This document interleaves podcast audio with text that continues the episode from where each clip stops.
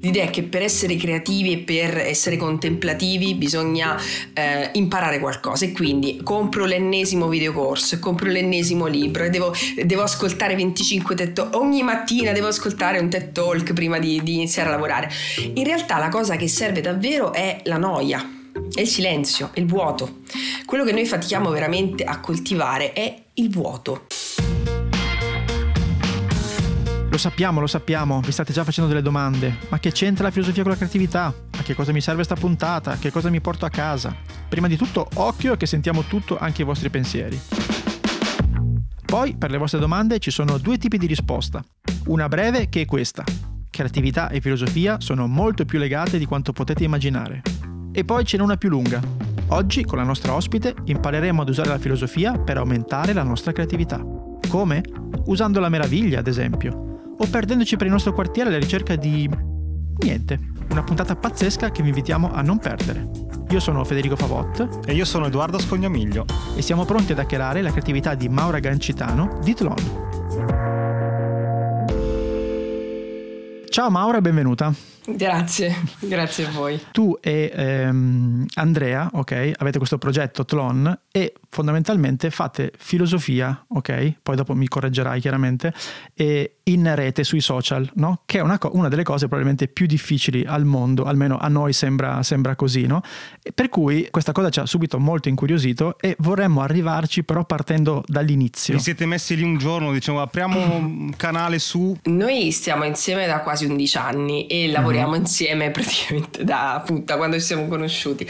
E insieme noi e uh, Nicola Bonimelli, che appunto è stato il nostro primo socio, lavoravamo in un'altra casa editrice, quindi mm-hmm. organizzavamo eventi, eh, lavoravamo sui libri, e facevamo appunto ideazione di eventi culturali. Da lì abbiamo deciso però di licenziarci eh, cinque anni fa eh, perché un avevamo bisogno insieme tu e tuo marito? Sì, sì, sì. Ottimo, entrambi esatto, con, un bambino, esatto. con un bambino di un anno.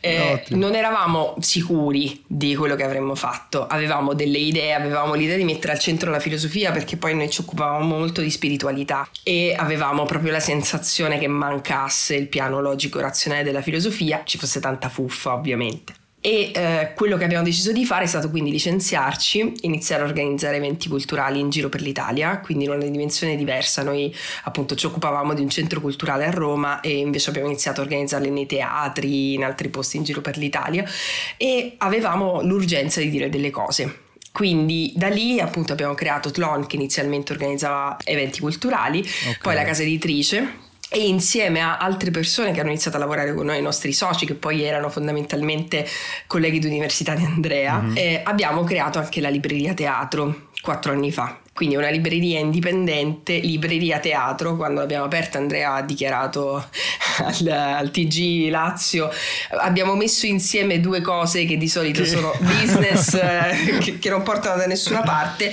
ha detto, a quel tempo diceva stavamo pensando anche di metterci le sigarette elettroniche per fare esatto. proprio l'unplane e in realtà appunto dopo quattro anni è una libreria sostenibile anche in tempi come questi, comunque è una libreria che ha retto, che tantissimo perché non se ne sta parlando ma stanno chiudendo Tutti. tantissime librerie anche di catena. E quindi appunto da lì abbiamo iniziato a eh, parlare quindi a cercare di pubblicare i libri che ci interessavano, di creare gli eventi che ci interessavano e di scrivere anche i nostri. E parlandone, parlandone sui social abbiamo scoperto che c'era molto interesse su questi temi. Noi abbiamo iniziato criticando la spiritualità contemporanea, quindi tutta quella fuffa, ma non semplicemente dicendo... Ma un esempio di spiritualità in- eh, contemporanea per capire quella fuffa qual è, cosa potrebbe essere? Ma guarda, eh, questo proprio per attirarmi... Esatto, critiche, esatto. No, ma sono tutte quelle frasi motivazionali eh, che però vanno anche bene se sono frasi motivazionali. Il problema è quando ti vengono passate come spiritualità, nel senso che la spiritualità contemporanea risponde a un bisogno, che è un bisogno di senso che noi abbiamo. Questa è una società che non ti dà il senso di quello che stai facendo, ti dice solo produci, produci, produci. Devi essere performativo perché se ti fermi la vita è troppo breve e quindi se ti fermi ti accorgi che niente ha senso. Quel tipo di prodotti commerciali alla fine che rappresentano un mercato gigantesco, sono dei prodotti che ti danno l'idea che la vita abbia senso, quindi se tu pensi positivo arriveranno cose positive. È un po' più complicato di così, perché in realtà quei testi prendono dei principi spirituali antichi, ma li adattano a voglio avere l'uomo perfetto, la macchina, la casa grande, un sacco di soldi, che non è esattamente spirituale, è, è proprio bisogno di lì, accumulo. Certo. Sì, eh, che rende le persone spesso anche molto più egocentriche di prima. Sì. Noi abbiamo iniziato raccontando questa cosa, ma dicendo guardate che questi sono i rischi di quel tipo di spiritualità. Abbiamo fatto una riflessione filosofica che di solito non si fa. È tutto un mercato che sembra un mercato sommerso, ma è enorme, eh, che ovviamente tocca, tocca i tuoi momenti di vulnerabilità. Quando non sai che fare, alla fine, vabbè, un libro del genere te lo compri ma che in realtà ti preclude la possibilità di scoprire delle cose più interessanti.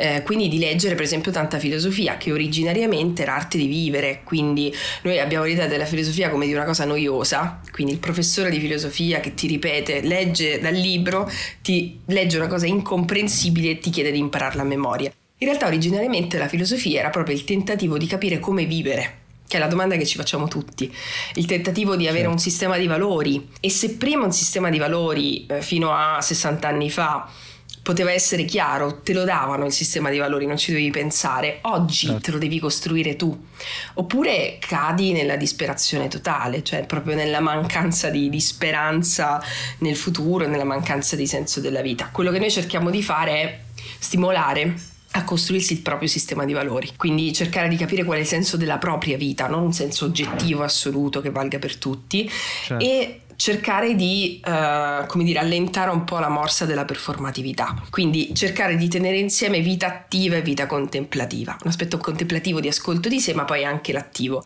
E invece questa è una società in cui ti sbilanci sempre da una parte o dall'altra. Ma Mara, scusa, volevo tornare un attimo indietro un po' agli inizi, come avete iniziato a parlare, no? Perché obiettivamente avevate un sacco di cose da dire, una materia prima eccezionale e credo ci sia stato il momento in cui vi siete detti ma come facciamo a tradurlo, no? Cioè, tradurlo senza sminuire dei concetti magari che... perché secondo me è di una complessità pazzesca, perché poi rischi di fare una cosa troppo semplice oppure una cosa troppo approfondita per i social network, quindi diventa troppo pesante. Com'è che avete trovato il il punto. Que- per quanto riguarda i social, noi se notate ci sono dei periodi o comunque ci sono dei post più semplici, dei post mm più difficili, lo stesso accade con i video.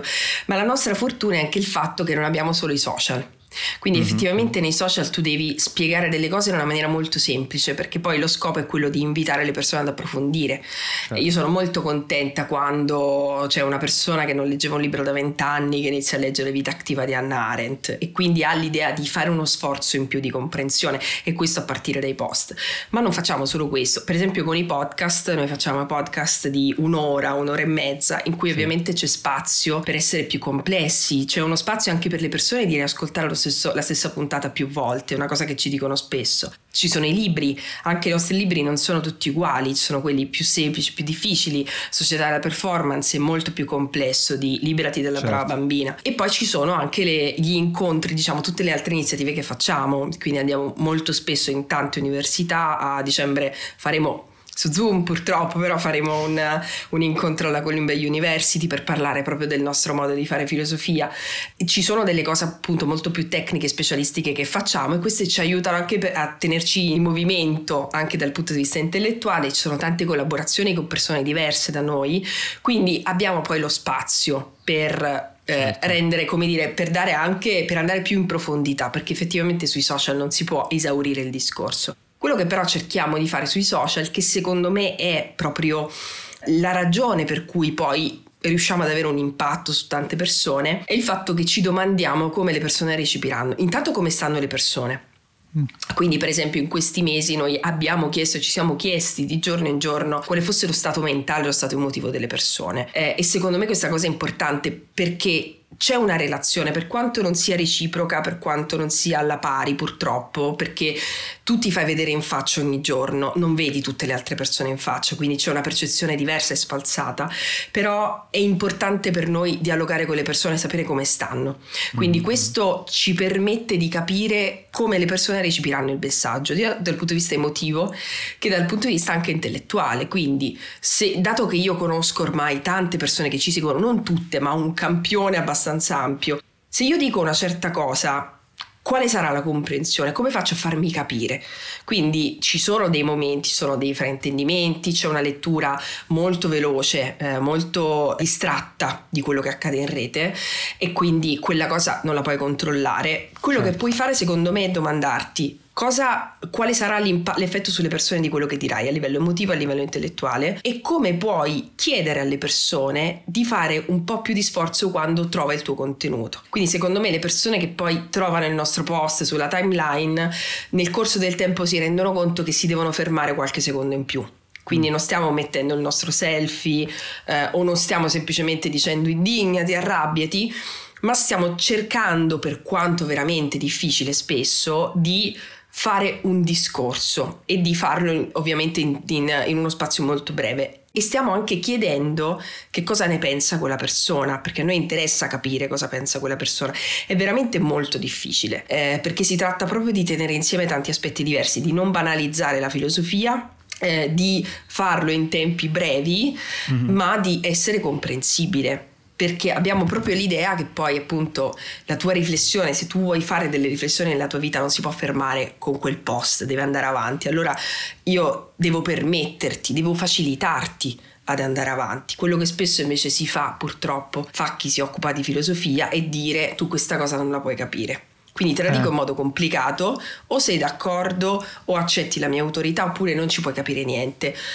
Il nostro scopo è quello che, come dire, che le persone si rendano conto che lo possono capire se lo vogliono capire. Quindi c'è uno sforzo da fare, però non è eh, il diploma di laurea. Sì, non è che tu ti, non... ti, impegni a renderlo inaccessibile, ecco, quindi esatto. chiaro. Anzi, cerchi di dire qui la porta è aperta, se vuoi capirci qualcosa devi approfondire, però nessuno ti dirà che non puoi entrare perché eh, non hai fatto certi studi, perché appartieni a un certo ceto sociale, perché non puoi capire, perché non sei capace. E, e, questo secondo me può essere utile anche per cambiare, come dire, una cosa anche di utilità sociale, secondo me come fate a fare tutto? Cioè teatro, social, poi avete una famiglia, eccetera, eccetera. No? Per cui prima dicevi è importante anche fermarsi no? e cercare di fare le cose insomma, di prendere tempo per noi. In questo noi siamo anche, mi rendo conto che io e Andrea abbiamo sempre il desiderio di fare delle cose diverse. Quindi diciamo che di base siamo delle persone che hanno effettivamente un'energia molto alta e abbiamo anche acquisito una velocità di, di pensiero e, e, però abbiamo sempre voglia di fare delle cose nuove. Questo ovviamente ci porta, se noi abbiamo scritto questi libri è perché ovviamente abbiamo riconosciuto il, rischio di eh, essere poi troppo performativi. Quindi la, abbiamo scritto la società della performance proprio per dire occhio che questa caratteristica personale che abbiamo entrambi da sempre, da quando ci conosciamo, poi rischia di diventare performatività, rischi poi di non poterti più fermare. E quello che cerchiamo di fare in realtà è fermarci il più possibile, sia a vicenda che a livello personale, perché poi abbiamo entrambi bisogno di studiare, bisogno di solitudine, quindi magari sembra come che fai a organizzarla sta cosa? Perché mi interessa, perché uno è sempre portato, no? chi lavora con la creatività o anche il freelance in generale, no? a creare output, no? a produrre cose, no? quando sai che sei più creativo quanto più fai benzina, quanto più ti sei fermato per assimilare, no? Però a me io ho una grossa difficoltà a ritagliarmi, sai, quelle ho oh, due ore, tre ore, quattro ore, non lo so, per leggere, farmi portare via da cose che non ho pianificato, no? Però ogni volta poi quando ho quello slot, ah, ma devo fare quella cosa, non ce la fai mai, no? Eh, Come fai eh, tu? Sì. Se ce l'hai il, allora. il, metodo definitivo che me lo scrivo, se allora, esiste.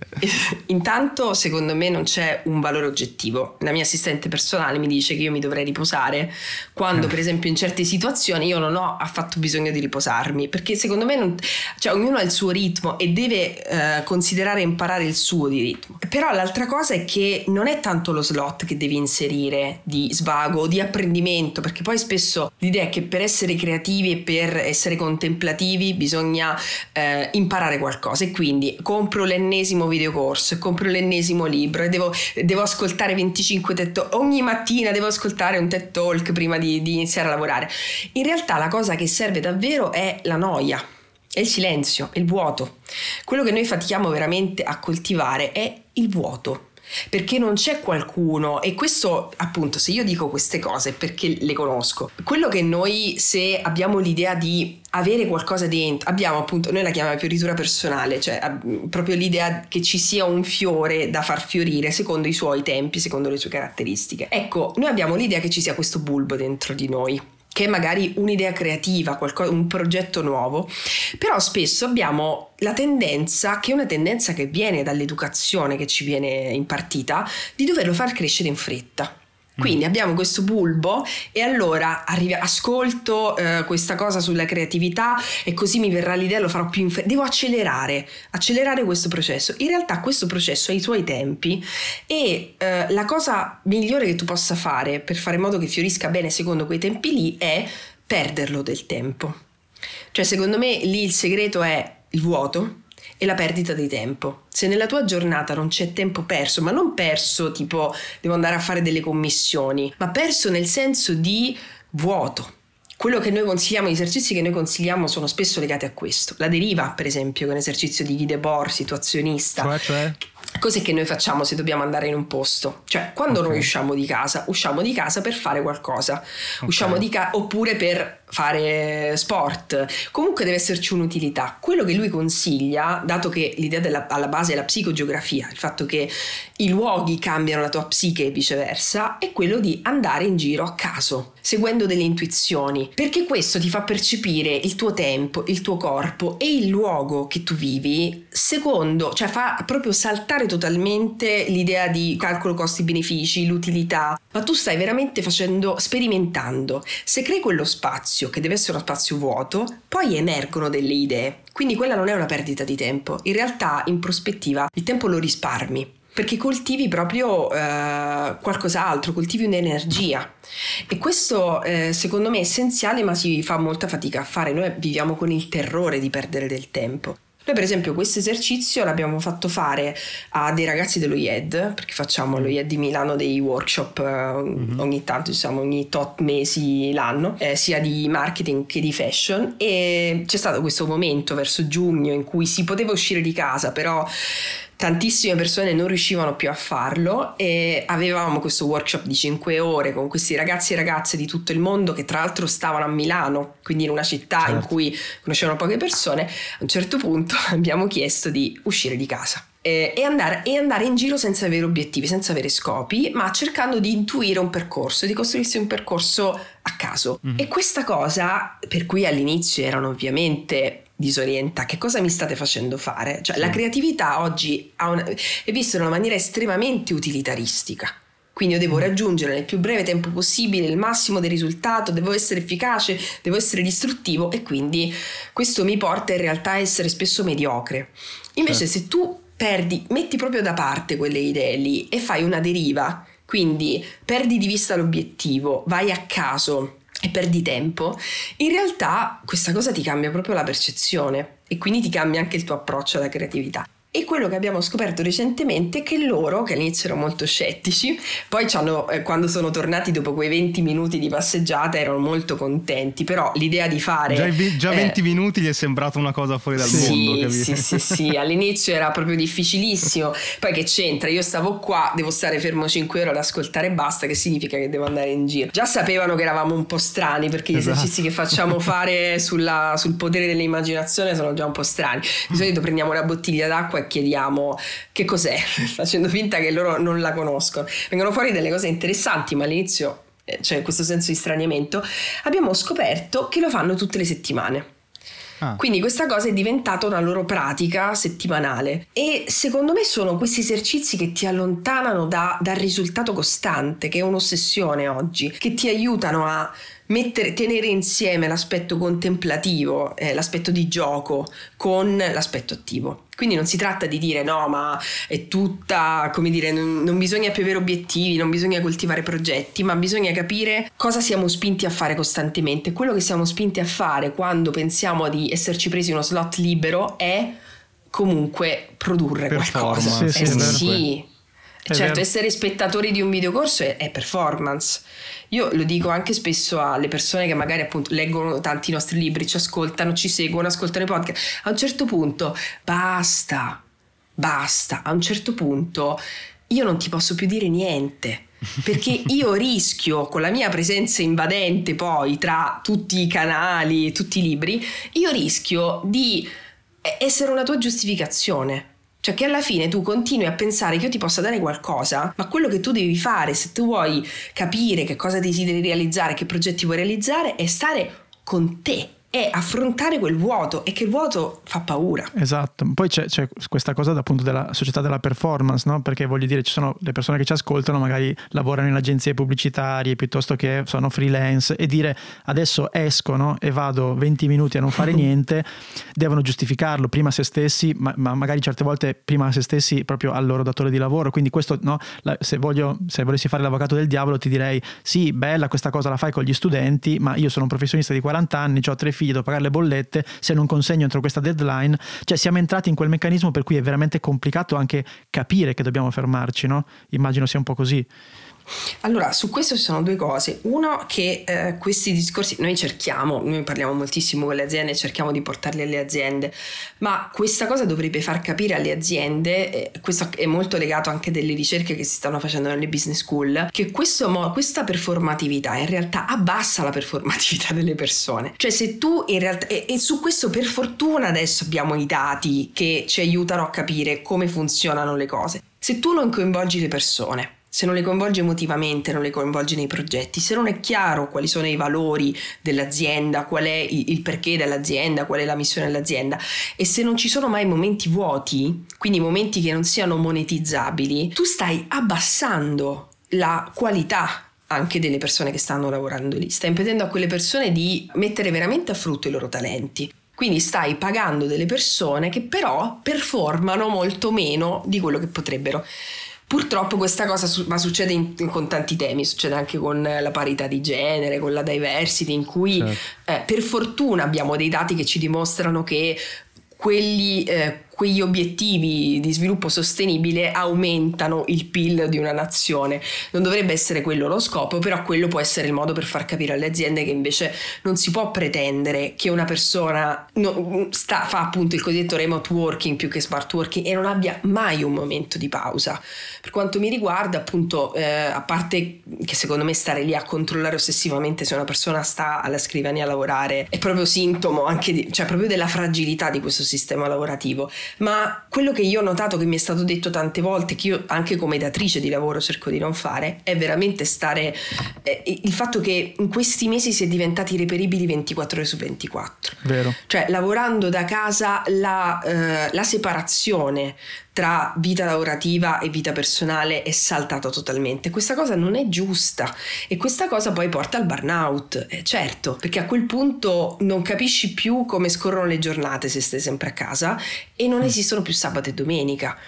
E questa cosa, è, oltre che le serate, le mattinate, le pause pranzo, questa cosa è veramente deleteria. Quindi nel caso appunto del padre che dice così, ma appunto anche noi siamo, siamo una coppia con figli, la devi coltivare tu. Ma tu, cosa, tu l'ultima volta che hai fatto questa deriva, cioè, so, ieri, oggi, stamattina, altro ieri, non so, mese scorso, cosa, cosa hai fatto? Ma eh, ma a me capita spesso, noi eh, la, viviamo a Milano in un quartiere in cui facciamo tutto a piedi, quindi okay. in realtà mi capita molto spesso di andare a caso, poi tra l'altro eh, diciamo in giorni come questi è anche interessante osservare qual è l'atmosfera generale, quindi mi capita spesso di andare a piedi soprattutto per il quartiere. Andrea devo dire fa più passeggiate lunghe, eh, quindi fa ricordo, più in giri. In che quartiere sei di Milano? Noi siamo Cenisio, McMahon, ah, okay. quella zona lo, lo, ritrovi in provincia, devi andare a recuperare recuperare. Non quando... però fai giri appunto monumentale, Sempione, eh, Castello, Cascal- Castello Sforzesco, poi dipende e, e, spesso poi tra l'altro fa dei, anche degli incontri interessanti, incontra sempre personaggi particolari. Ah, sì, per me uno spazio fondamentale oltre a questo, oltre a, poi ovviamente al movimento, perché in generale la filosofia è sempre stata molto legata al camminare. Questa cosa è, non è molto risaputa, però in realtà tantissimi grandi filosofi camminavano tanto, non solo Kant che si faceva la sua passeggiatina, ma anche Rousseau. Sì. Nietzsche camminava otto ore al giorno.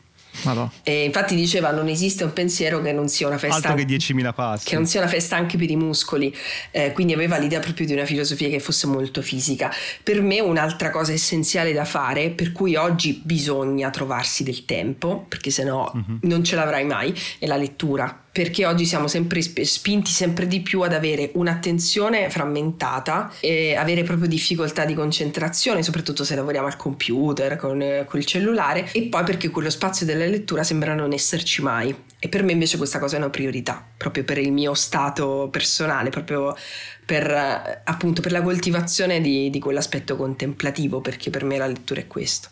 Parlando di, di creatività, no? un bel concetto che, che ho letto su, su, uno dei vostri libri è la differenza che fate voi tra vocazione e talento. No? Nel senso che, mm, diciamo, Edoardo ed io pensiamo che tutti siamo creativi in maniera diversa, con chiaramente talenti diversi, però c'è una parte di creatività secondo noi dentro, no? dentro ognuno. Ecco, qual è, qual è, questa differenza tra vocazione e talento per voi? Allora, eh, noi siamo partiti dal fatto, questa cosa, questa distinzione l'abbiamo fatta dal vivo con delle persone perché facevamo un workshop sulla vocazione e a un certo punto vedevo che c'era proprio una sensazione, un senso di, um, come dire, un senso quasi di fallimento, di inutilità, di mancanza di valore personale da parte di persone che dicevano io non ho non ho talenti, non ho talenti eccezionali, quindi la mia vita non ha senso, non ho una missione da compiere.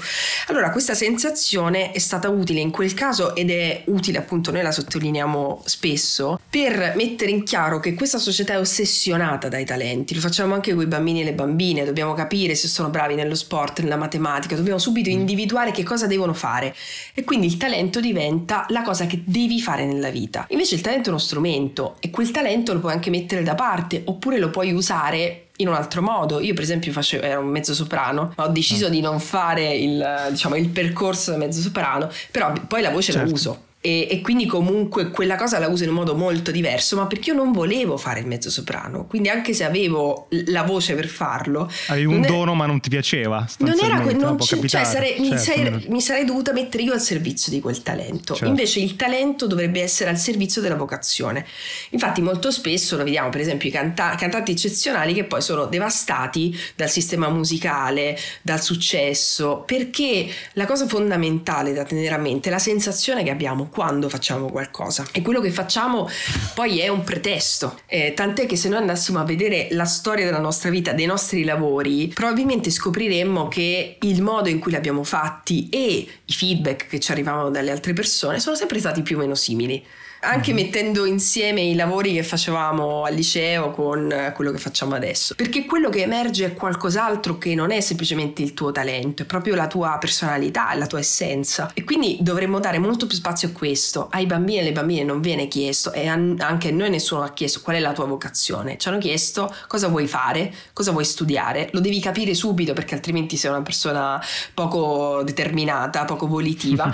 e che talento hai.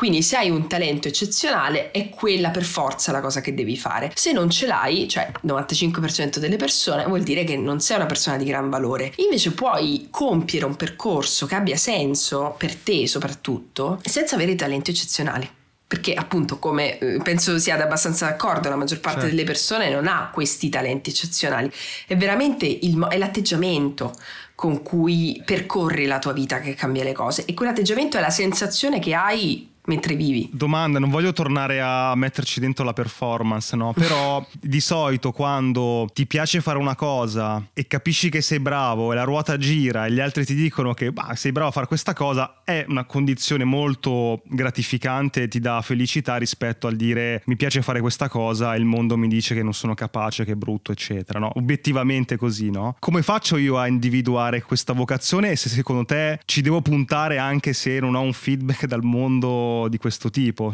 Io credo che a volte noi ci ostiniamo a dover fare una cosa, per esempio ci sono milioni di persone che vogliono sfondare nel mondo della musica e poi però questa cosa non succede. È difficile determinare perché non succede, perché possono esserci mille fattori. Il fatto è che noi pensiamo che quello che ci piace fare debba essere per forza il nostro lavoro, il lavoro mm-hmm. principale. In realtà se noi vediamo eh, la, la, vocazione come un percorso e come veramente il, la sensazione che noi abbiamo mentre stiamo compiendo il percorso, non è detto che una cosa debba essere il nostro lavoro Potrebbe mm, essere una certo. cosa che ci piace fare. A me piace cucinare, ma non è che devo diventare una cuoca per forza. Perché potrei non avere un grande talento, però la sensazione che io provo mentre cucino è una sensazione che mi fa stare bene. Allora forse la cosa migliore che io posso scegliere di fare è avere tempo per farlo. Mm. Quindi magari il mio lavoro, cioè quello che mi dà da vivere, può avere meno peso possibile nelle mie giornate, lasciarmi spazio per fare altre cose. Cioè la cosa mm. essenziale è che a volte noi ci ossessioniamo da quel talento lì, ci facciamo ossessionare da quel progetto lì, che poi magari non va da nessuna parte, perché noi abbiamo l'idea che quello sia il numero su cui puntare tutto. Ok, certo. O viceversa. Quindi quello che, che bisognerebbe domandarsi è proprio come si sta, quali cose si stanno lasciando da parte, come possiamo essere più liberi possibile. Certo. Perché spesso poi finiamo a essere imbrigliati, come appunto abbiamo detto più volte, finiamo con l'essere diretti dagli altri. E invece quello che dovremmo cercare di fare il più possibile è vivere una vita in armonia con come stiamo noi. Quindi, per esempio, faccio una cosa che mi piace, eh, per cui penso di essere brava, che piace tanto alle altre persone, però poi non ho più una vita privata, non ho più uno spazio per fare niente. E allora sì, sembra tutto, come dire, sembra che tutto torni, però a un certo punto questa cosa mi manda in crisi. E allora a quel punto la vocazione non è usare o no quel talento, ma è cercare di coltivare uno spazio diverso durante la giornata. Quindi ricordarsi sempre che i talenti, che siano eccezionali o che siano così così, devono essere sempre al servizio di quella sensazione che tu hai cioè di come stai tu. Che unendo le due cose io lo vedo sui bambini, no? lo vedo su mia figlia che vedo che perde la, la cognizione del tempo, non so, a disegnare, a fare delle cose, quindi A c'è la perdita del tempo e B non c'è quella performance o progettualità, non è che quando vuole fare un disegno dice allora, aspetta che mi guardo un tutorial su YouTube per capire la prospettiva, cioè è un, spontanea come cosa, no? Quindi forse sì. dovremmo riuscire a recuperare quella condizione che, cavolo, la perdi di brutto, cioè passano anni di vita che non sei più abituato a allenare quella, quello stato, quindi è difficile da recuperare. E, questo, sì, e poi spesso ti porta a fare sempre le stesse cose, perché mm. per, appunto ai bambini piace fare ogni giorno cose diverse e noi invece abbiamo l'idea lì, appunto, sa disegnare, quindi devo spingerla a disegnare tutti i giorni, devo farle fare un corso di disegno, sa suonare il piano, fa perché sta facendo questa cosa? Ma invece magari un giorno le va di disegnare, il giorno dopo no. E se tu la costringi, le dai l'idea che quello diventa un lavoro, diventa una certo, fatica, sì, sì. quando invece appunto anche noi spesso dovremmo variare le cose che facciamo, perché le cose che facciamo sono un pretesto.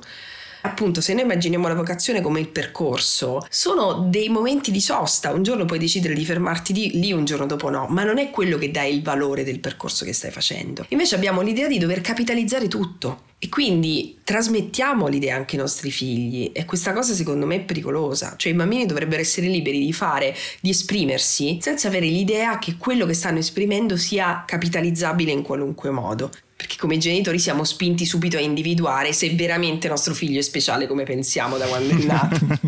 esatto.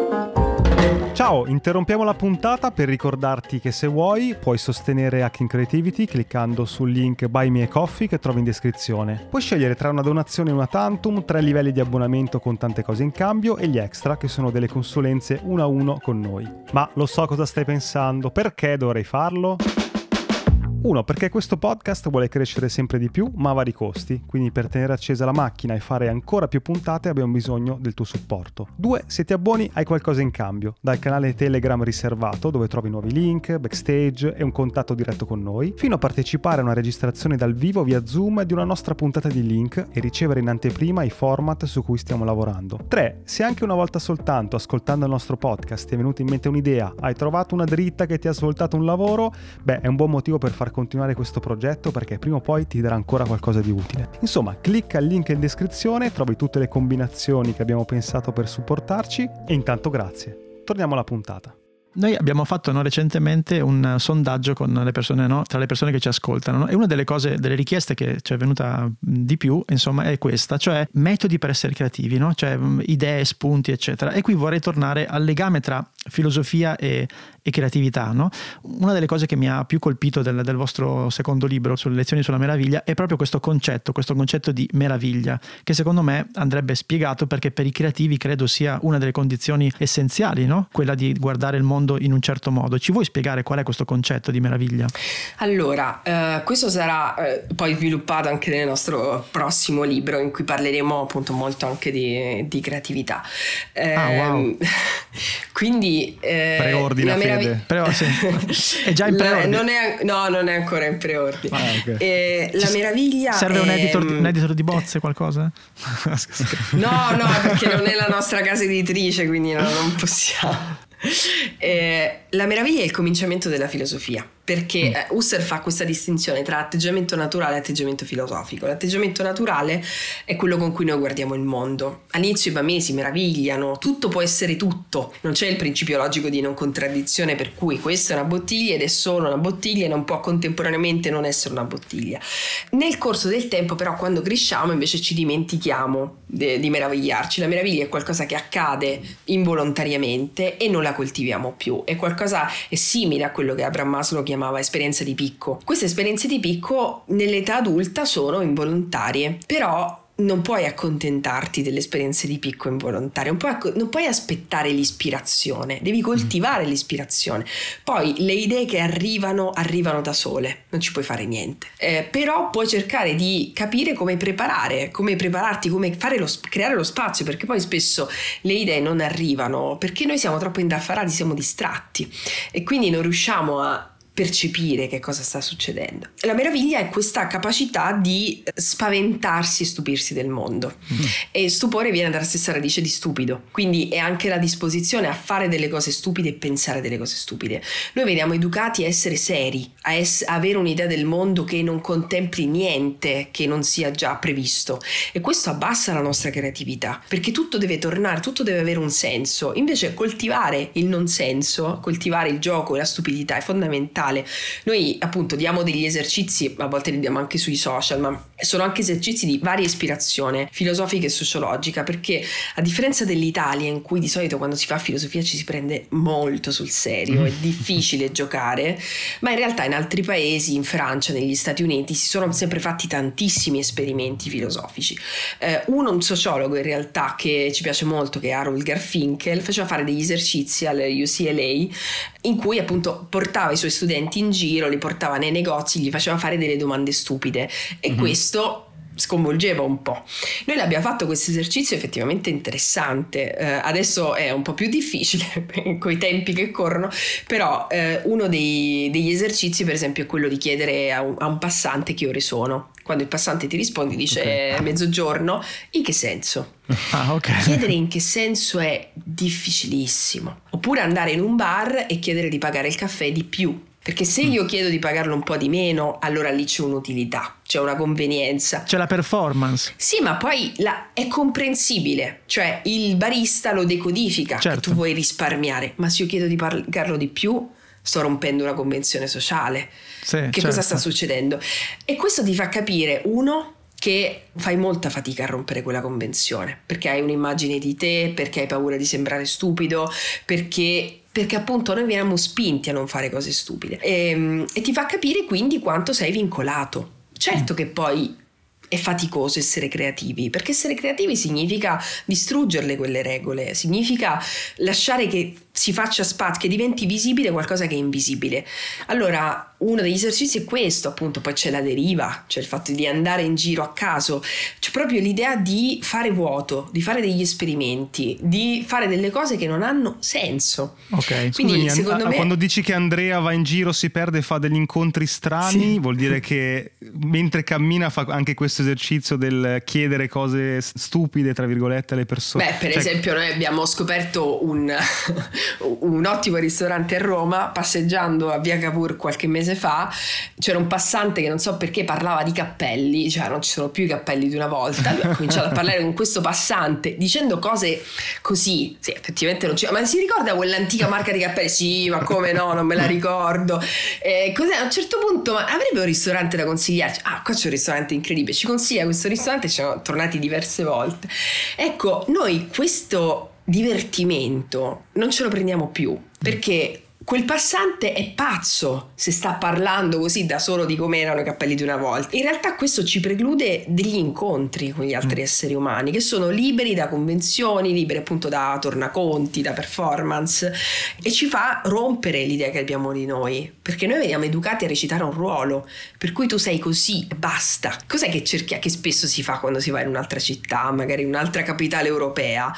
Credo che in tanti giochiamo a essere delle persone diverse, a far finta certo, di... Certo. Eh, quello, è, quello, è, il gioco. Cioè l'essere umano... Puoi farlo anche qui, dici? Ma sì, che lo puoi... Eh, per esempio lui, Garfinkel, invitava gli studenti a far finta di, essere, di, di scambiare mh, mm, le persone che andavano in un negozio per i commessi.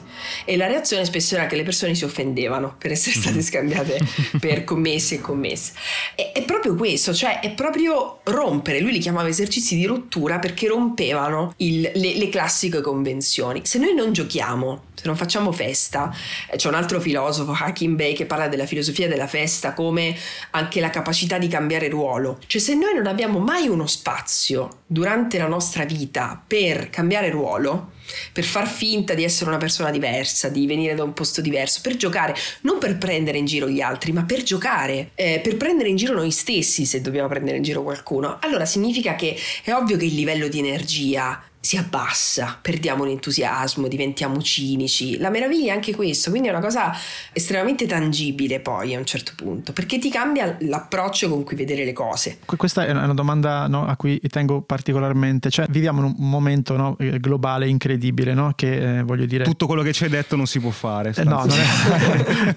no, al di là di questo, però diciamo il, il senso qual è? Che eh, stiamo cercando di capire come reinventarlo un po' questo mondo, come sarà il mondo nel post pandemia e in questo senso no, i creativi hanno in mano probabilmente no, una parte di responsabilità in questo. Il mio timore è che stiano però tutti quanti, come dire, lavorando senza questa meraviglia, cioè semplicemente cercando quale sarà il nuovo mondo, riutilizziamo la parola, no? la nuova performance quale sarà. Ecco, tu cosa pensi di, di, questa cosa? Non ti sembra che abbiamo tra le mani una gigantesca possibilità, eh, scusami, opportunità e che però, almeno la mia sensazione è che non so bene a chi andare a rompere le palle e a dirgli ehi, ma tu che puoi fare questa cosa, ti va di metterci un po' di meraviglia, un po' di creatività, un po' di futuro? Non so tu che pensi di questo. Allora, ehm, io credo che ci sia un, un potere enorme nelle mani di tantissime persone che pensano di essere solo appunto dipendenti di grandi aziende e, e questo ha molto a che fare con la consapevolezza che queste persone hanno. Mm. Eh, io per esempio mm, parlo spesso con chi si occupa di disegno dei paesaggi urbani, eh, architettura o appunto user experience e quello che dico è che se voi non avete una filosofia di fondo, se non avete, se non vi domandate per esempio nel caso di, di, un, di un, luogo pubblico qual è la, la ba- l'idea di relazione umana alla base di quello che state facendo, se non c'è vuol dire che la peggiore peggiore disponibile in questo momento storico. Quindi secondo me è una consapevolezza che dovrebbe esserci da parte di queste persone, perché se tu dici questa cosa uno pensa immediatamente al capo di Amazon, il capo di Google, ma in realtà il potere ha sia a che fare con certi personaggi molto molto ricchi, ma a che fare con quello che ciascuno di noi può fare quotidianamente. E allora secondo me, per quanto riguarda la creatività, il design, la user experience, è fondamentale domandarsi come facilitare le persone, come trasmettere quella meraviglia ed è fondamentale domandarselo in prima persona. Quindi nel caso di un'azienda, che tipo, che, che percorso sta facendo, la, stanno facendo le persone della mia azienda, che percorso sto facendo io, se appunto sono un creativo. Farsi molte domande in più e eh, cercare di creare un contagio emotivo positivo. Mm. È ovvio che se noi, per quanto io e Andrea ci possiamo sforzare, parlare con aziende, fondazioni, associazioni, parlare il più possibile di questi temi e dare degli strumenti concreti anche proprio nelle procedure aziendali, beh, impatto che possiamo avere, considerato che il tempo a disposizione della giornata non, non si può moltiplicare a dismisura, è limitato. Certo. Ma se noi facciamo il nostro e ciascuno di noi fa un pezzettino di tutto questo, si crea un'influenza. Io credo che oggi l'influenza positiva sia, abbia molto più a che fare con i piccoli laboratori che si influenzano a vicenda che con eh, la grande trovata che arriva dall'alto, che di solito se arriva è una semplificazione. Oggi le migliori menti della nostra generazione, come dice spesso Andrea, sono impegnate a capire come sottrarci più attenzione possibile. Eppure, se sono le migliori menti di questa generazione, potrebbero fare molto di più, potrebbero avere un pensiero molto più a lungo termine.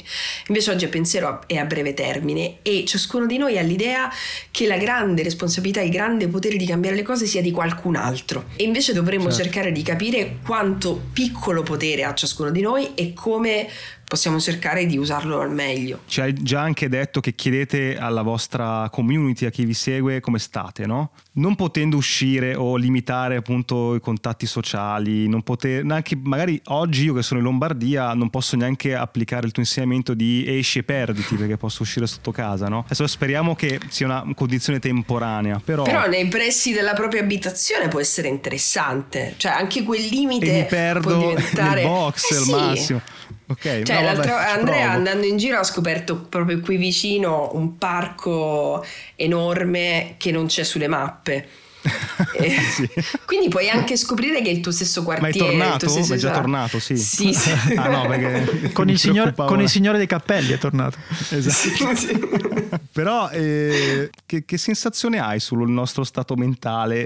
Nel senso anche delle persone che hanno a che fare con la creatività, che magari, ecco, per vari motivi sono, hanno un po' le le mani legate in questo momento. No? Forse anche le batterie scariche aggiungo un pochino. Eh sì, eh. esatto. Eh, allora, quindi iniziamo un'altra puntata di Sì, sì, sì. ok. Allora, rispetto alla salute mentale, noi abbiamo, l'abbiamo chiesto nel gruppo, fe- proprio qualche giorno fa, nel nostro eh, gruppo Facebook, sono arrivati tantissimi messaggi, ma l'abbiamo chiesto, abbiamo fatto una domanda, un box nelle storie di Instagram, essendo private, i messaggi sono stati migliaia mm-hmm. di persone che stanno veramente molto, molto male. Cioè la salute mentale generale è veramente terribile.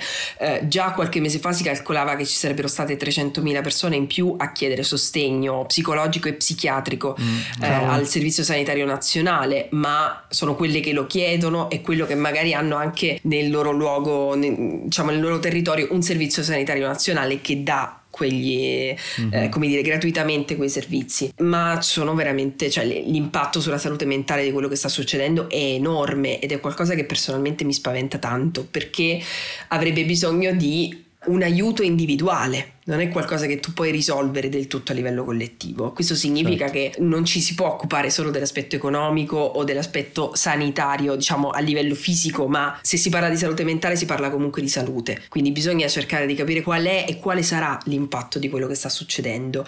Eh, rispetto alla creatività, allora, rispetto al mondo dello spettacolo, noi mh, mm, sia nel teatro ma in, anche in altri settori stiamo, stiamo, parlando molto con tante persone che fanno parte di quel mondo e eh, secondo me la priorità è quello intanto di dare un reddito di sopravvivenza alle persone che in questo momento sono veramente ferme da tantissimi mesi. Quindi quello sarebbe prioritario perché ovviamente l'aspetto economico ha un impatto sulla tua salute mentale. Poi ci sono davvero dei talenti che sono rimasti bloccati per tutti questi mesi e potevano e avevano anche voglia, essendo in genere le persone creative abituate a, eh, come dire, ad avere un, un ritmo molto veloce, sare- potevano anche essere rendersi utili, però ovviamente questa cosa andava intercettata dall'esterno.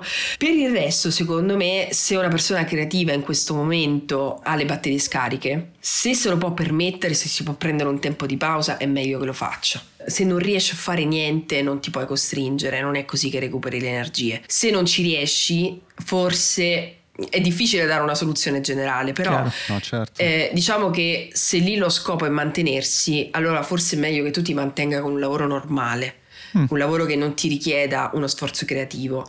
Cioè la creatività è qualcosa che va coltivata che ha bisogno del suo spazio, del suo tempo. Eh, se Quindi dici che non caro... conviene cambiare completamente prospettiva di come affronti il tuo lavoro e il mondo, ma vederla in maniera temporanea questa cosa, perché molti dicono creativi, il mondo è cambiato, dovete essere anche voi veloci a cambiare il pensiero, cambiare modalità. Invece allora, tu dici che poi non c'è una verità, eh, però giusto per... Sì, sì, ma infatti secondo me non è un discorso che si può fare in senso generale. Io credo, no, certo. noi abbiamo parlato anche di antifragilità, che è l'idea di Nassim Taleb, che è un matematico, statistico, eh, che ha scritto questo libro, ha scritto anche l'idea del cigno nero. Eh, la prima mm. cosa che gli hanno chiesto a marzo è stato ma eh, quello che stiamo vivendo mm. è un cigno nero oppure no? Ha scritto questo libro sull'antifragilità che teorizza il fatto che ci sono de- degli oggetti, delle persone che grazie agli urti diventano più forti. Mm. Quindi essere mm. antifragili significa rafforzarsi attraverso gli ostacoli, attraverso le difficoltà. Ed è una cosa in cui io credo però mi rendo anche conto, cioè in questi mesi io e Andrea abbiamo, ci siamo inventati delle cose, tante cose diverse, abbiamo lavorato tantissimo, ma io non posso dire che quella sia la soluzione, perché quello che noi abbiamo fatto a che fare con noi, con le nostre energie, anche con il nostro stato mentale, perché per fortuna eh, noi siamo stati bene comunque in questi mesi, ma io credo che, quest- che dire ai creativi dovete fare così provoca ansia e senso di colpa, che è la cosa che in assoluto ammazza la creatività. Certo. Quindi secondo me se ci riesci sì, questo è un grande momento per immaginare, ma se non riesci a immaginare, crea spazio, non avere fretta. Quindi secondo me questa cosa dipende molto dal, dall'essere sinceri con se stessi perché altrimenti rischia di essere appunto solo performance. Quindi ci sono delle persone che dagli urti si rafforzano, diventano più forti, diventano... abbiamo sentito noi anche per esempio in questi giorni, di fronte a quello che stava succedendo, era come se ci fossimo sentiti anche chiamati a capire che cosa facciamo, mm. ma mm. tantissime persone intorno a noi sono crollate. Allora io non posso dire che quelle persone stanno sbagliando. Certo. Io posso solo cercare di eh, far capire a quelle persone che non sono sbagliate, che se loro sentono così, se non hanno forza, si devono riposare. E quindi secondo me eh, quell'idea appunto, la spinta costante a ti devi adattare, devi cambiare, devi trovare una strategia, diventa, crea un'ansia, un senso di colpa pazzeschi. Se non hai forze, riposati. Ok, bellissima. Adesso ti, ti, chiediamo alla persona misteriosa di collegarsi. Che è il signore col cappello, no? no. esatto, esatto. No, che, che, che, è Cora, che è mia moglie, ok? Quindi facciamo il momento caramba. Perché? Perché è stata lei, è stata lei a farmi, farmi conoscere voi per cui è stata lei a regalarmi a Natale scorso i vostri libri. Sono una grande fan, una gruppi quasi. Tra l'altro se volete adottarmi io sono anche disponibile a venire a casa vostra. que- no? Questa cosa dell'adottarsi mi, mi, sento un po' ferito però insomma. E infatti... Vabbè Federico, eh, scusa eh. Va bene, grazie mille di cuore veramente. Grazie a voi. Grazie, ciao. Ciao, ciao.